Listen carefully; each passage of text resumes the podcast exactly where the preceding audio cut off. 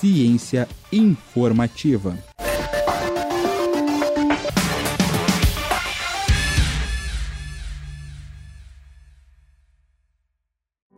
A decisão entre comer um prato de salada ou um hambúrguer pode ir muito além da escolha consciente. Recentemente, cientistas descobriram que as bactérias que vivem em nós podem influenciar quais alimentos consumimos.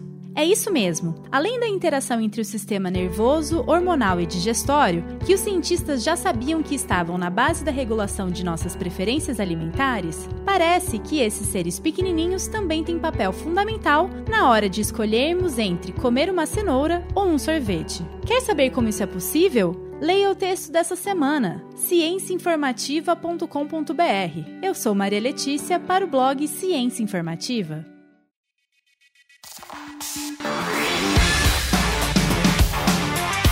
Ciência informativa.